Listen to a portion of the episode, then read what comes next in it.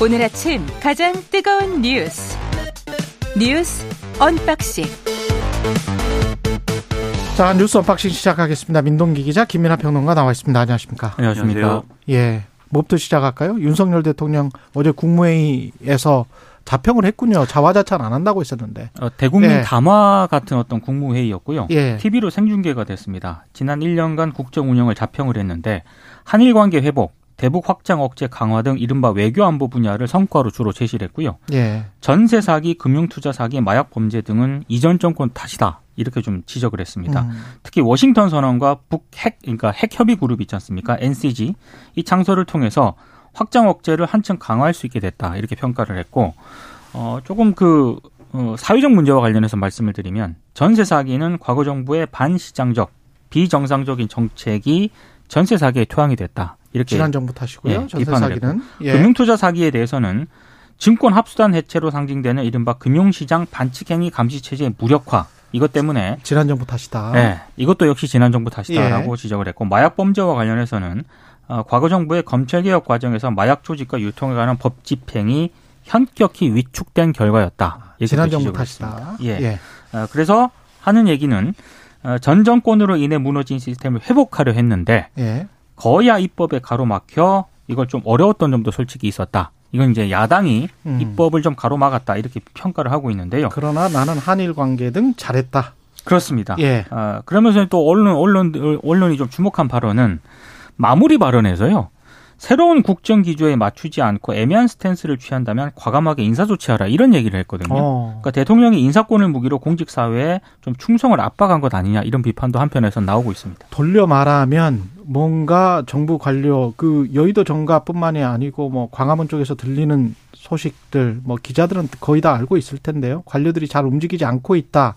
거기에 관한 경고성 메시지라고 볼 수도 있겠습니다. 이제 현재 자체가 그 관료들이 잘 안 움직이고 있- 있다는 소리가 계속 나오고 있기 때문에 네. 예, 왜 잘 안 움직이는지는 잘 모르겠고요. 예.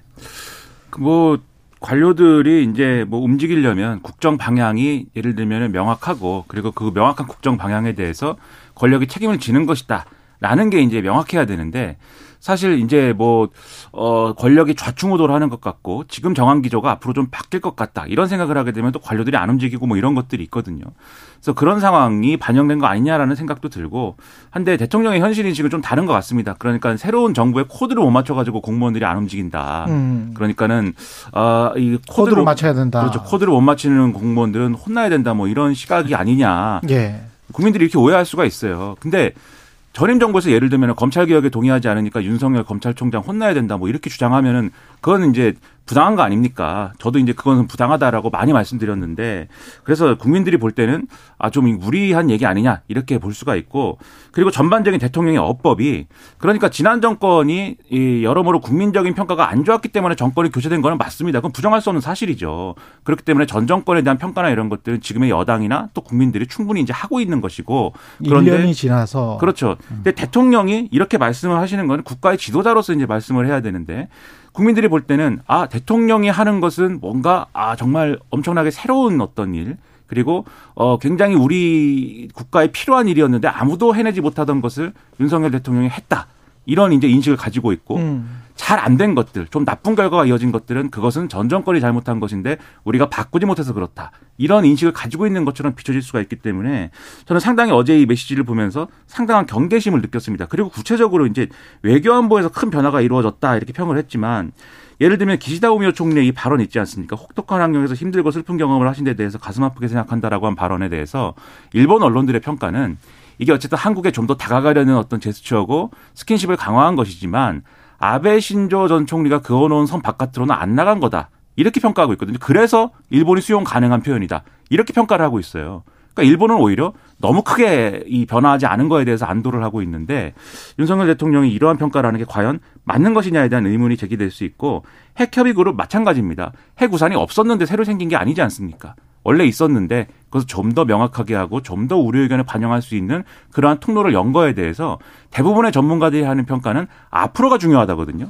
지금 완성된 게 아니지 않습니까? 앞으로도 중요한 앞으로가 중요한 것이기 때문에 이런 부분에 대해서는 오히려 겸허하게 국민들에게 설명하고 이해하는 게 필요하으리라 보고요. 이게 지금 식민지 이 일, 일제 식민지 이후에 갑자기 오늘 그 윤석열 정부가 뚝 떨어진 게 아니고요.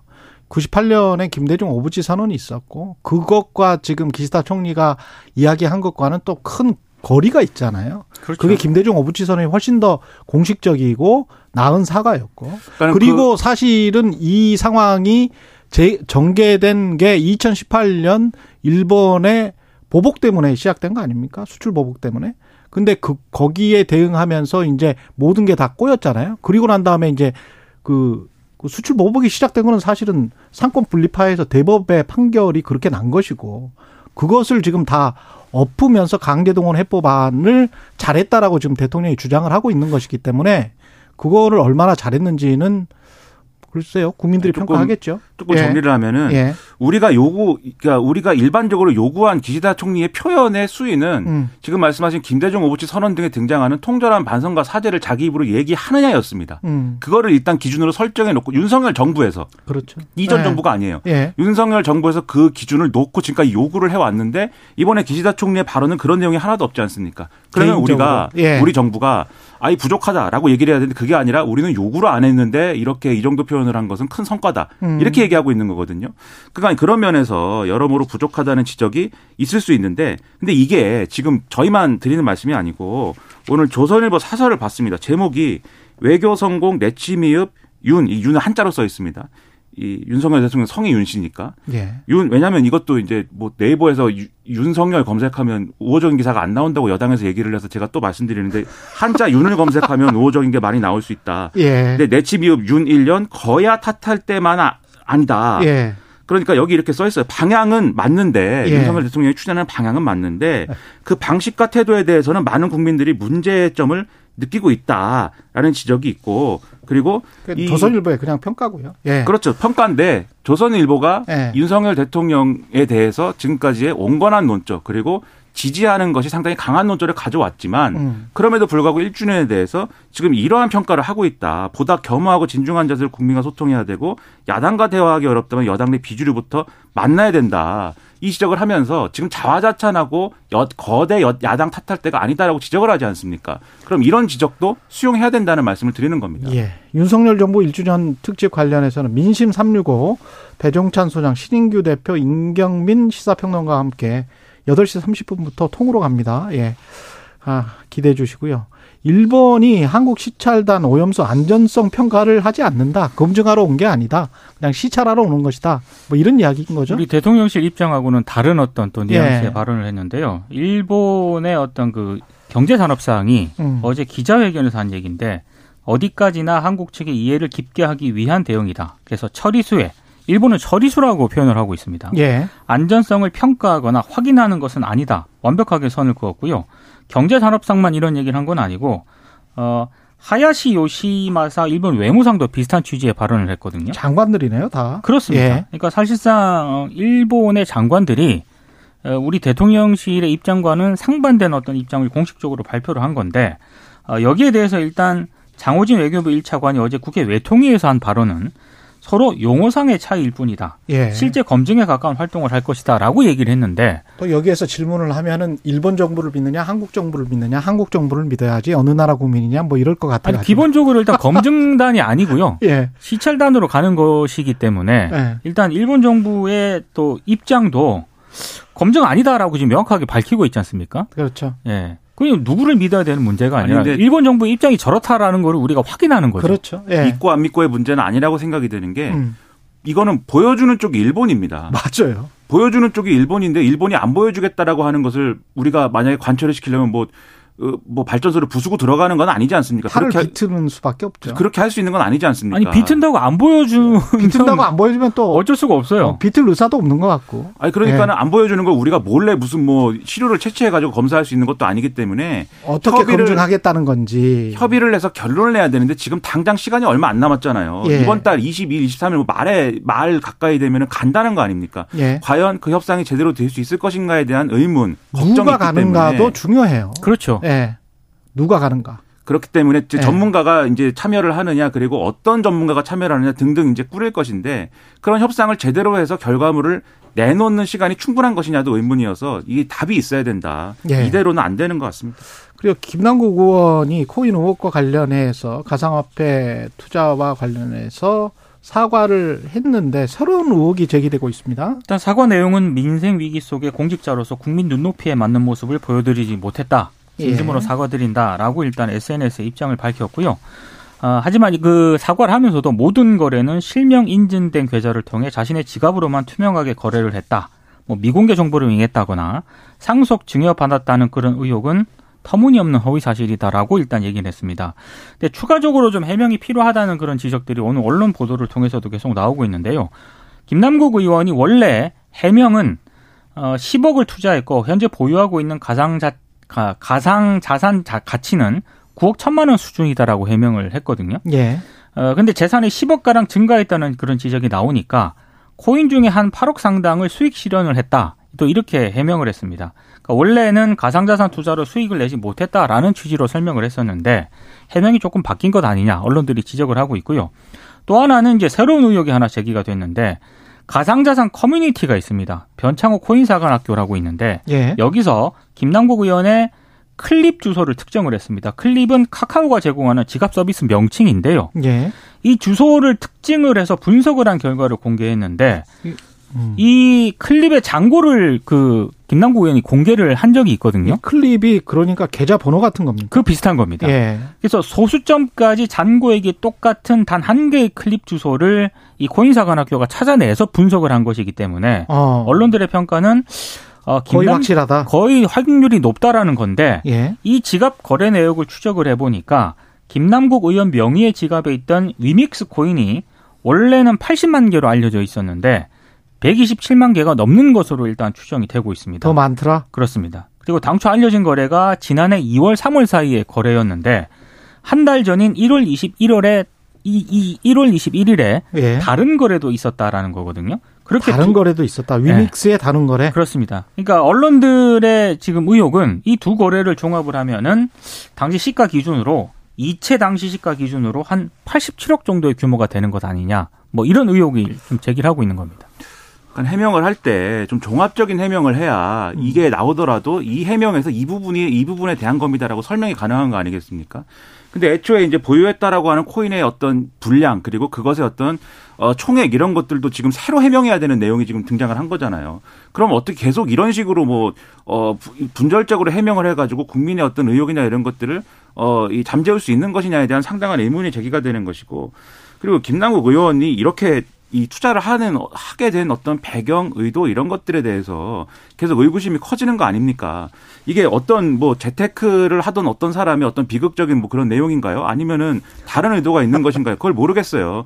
왜냐하면 지금 이대 이거대로 얘기를 하면은 애초에 LG 디스플레이 주식 9억 원이 종자, 원을 종잣돈으로 해서 한때는 거의 100억까지 수익을 거둘 수 있는 정도의 수준까지 갔다는 얘기 아닙니까? 이 얘기대로 하면은 지금 80, 80억이 아니고 60억이 아니고 지금 100억에 달하는 수치도 될 수가 있었다라는 거잖아요. 그러니까 언론들은 그건 합산을 했는데 그렇죠. 예, 교집합인지 아니면 그렇죠. 합계인지는 좀 따져봐야 됩니다. 근데 돈의 액수가 중요한 건 저는 아니라고 그렇죠. 보고요. 예. 돈이 액수가 많고 적고 그것 때문에 뭐 투기나 투기냐 투자냐 이렇게 말할 수는 없고 부자를 부자라고 해서 무조건 비난하고 그런 거는 그렇게 해서는 안 되는데 여기에 핵심은 위믹스라는 곳에 9억을 투자했건 20억을 투자했건 80억을 투자했건 뭐 얼마를 투자했건 간에 9억 이상은 투자한 거잖아요. 코인에. 근데 가상화폐에 9억을 한꺼번에 넣었다는 거는 이유가 있어야 될 것 같습니다. 이거는 코스닥 중소형주에 어떤 개인 투자자가 거의 몰빵을 했다라는 건데 저는 상식적으로 이해가 가지 않고요. 그리고 당시에 블록체인 기술을 기반으로 한 어떤 선거 펀드를 이재명 펀드가 만들기로 했거든요. 그리고 주 담당자가 지금 김남국 의원이잖아요. 그러니까 이제 그러면 그, 렇죠 관련해 가지고 어떤 정보를 얻었건 아니면은 정보를 얻지 않았더라도 어떤 아이디어를 얻었건 간에 이런 방식으로 그 공과 사를 섞어 가지고 투자를 하는 게 이게 대선 때 이게 말이 됩니까? 그러니까 이제 저는 이 이건 이해할 수가 없는데. 최경영 기자가 예. 말씀하신 부분은 동아일보가 이제 보도한 그런 내용인데 예. 한마디로 이제 김남국 의원이 위믹스 코인을 보유하고 있었던 지난해 2월에 대선을 앞두고 NFT 기술을 활용한 이재명 팬 펀드를 기획 출시했던 사실이 이제 확인됐다는 그런 내용이거든요. 근데 이게 저도 뭐 가상 뭐 토, 코인이라든가 이런 걸 안 해본 사람이기 때문에 이 기술이 뭔지는 잘 모르겠습니다만 대체 불가 토큰이라는 그런 기술이라고 합니다. 그래서 어, 게임 회사인 위메이드가 발행한 위믹스가 게임 아이템이라든가 캐릭터를 가상화폐라든가 이 NFT로 발행을 해서 가상 이 자산 거래소에서 거래할 수 있도록 한 대표적인 NFT 테마 코인으로 꼽힌다는 거거든요. NFT 블록체인 다 해요. 맞습니다. 다 이 뭐 위메이드나 위믹스나 여기만 하는 게 아니고 어지간한 업체들 다 하는데 그럼에도 불구하고 대선 때 이런 펀드를 출시하는 담당자가 또 이런 블록체인 기술을 기반으로 하는 어떤 코인의 가상화폐에 투자했다는 건 그거는 이상하다는 거죠. 그래서 이제 동아일보의 의혹은 예. 그 이해충돌 소지가 좀 있는 것 아니냐 이런 의혹을 제기를 하고 있는 겁니다. 그러니까 제가 이제 말씀하다 끊겼는데 예. 9억 투자해 갖고 100억까지 벌 수 있는 거래를 하는 사람이 음. 정상적으로 아 이 코인이 정말 미래의 가치가 있어가지고 내가 여기 투자를 해가지고 크게 벌어야겠어 이렇게 생각하는 사람이 많은 것인지 아니면 이 그러니까 일반적인 어떤 의심을 얘기하는 겁니다.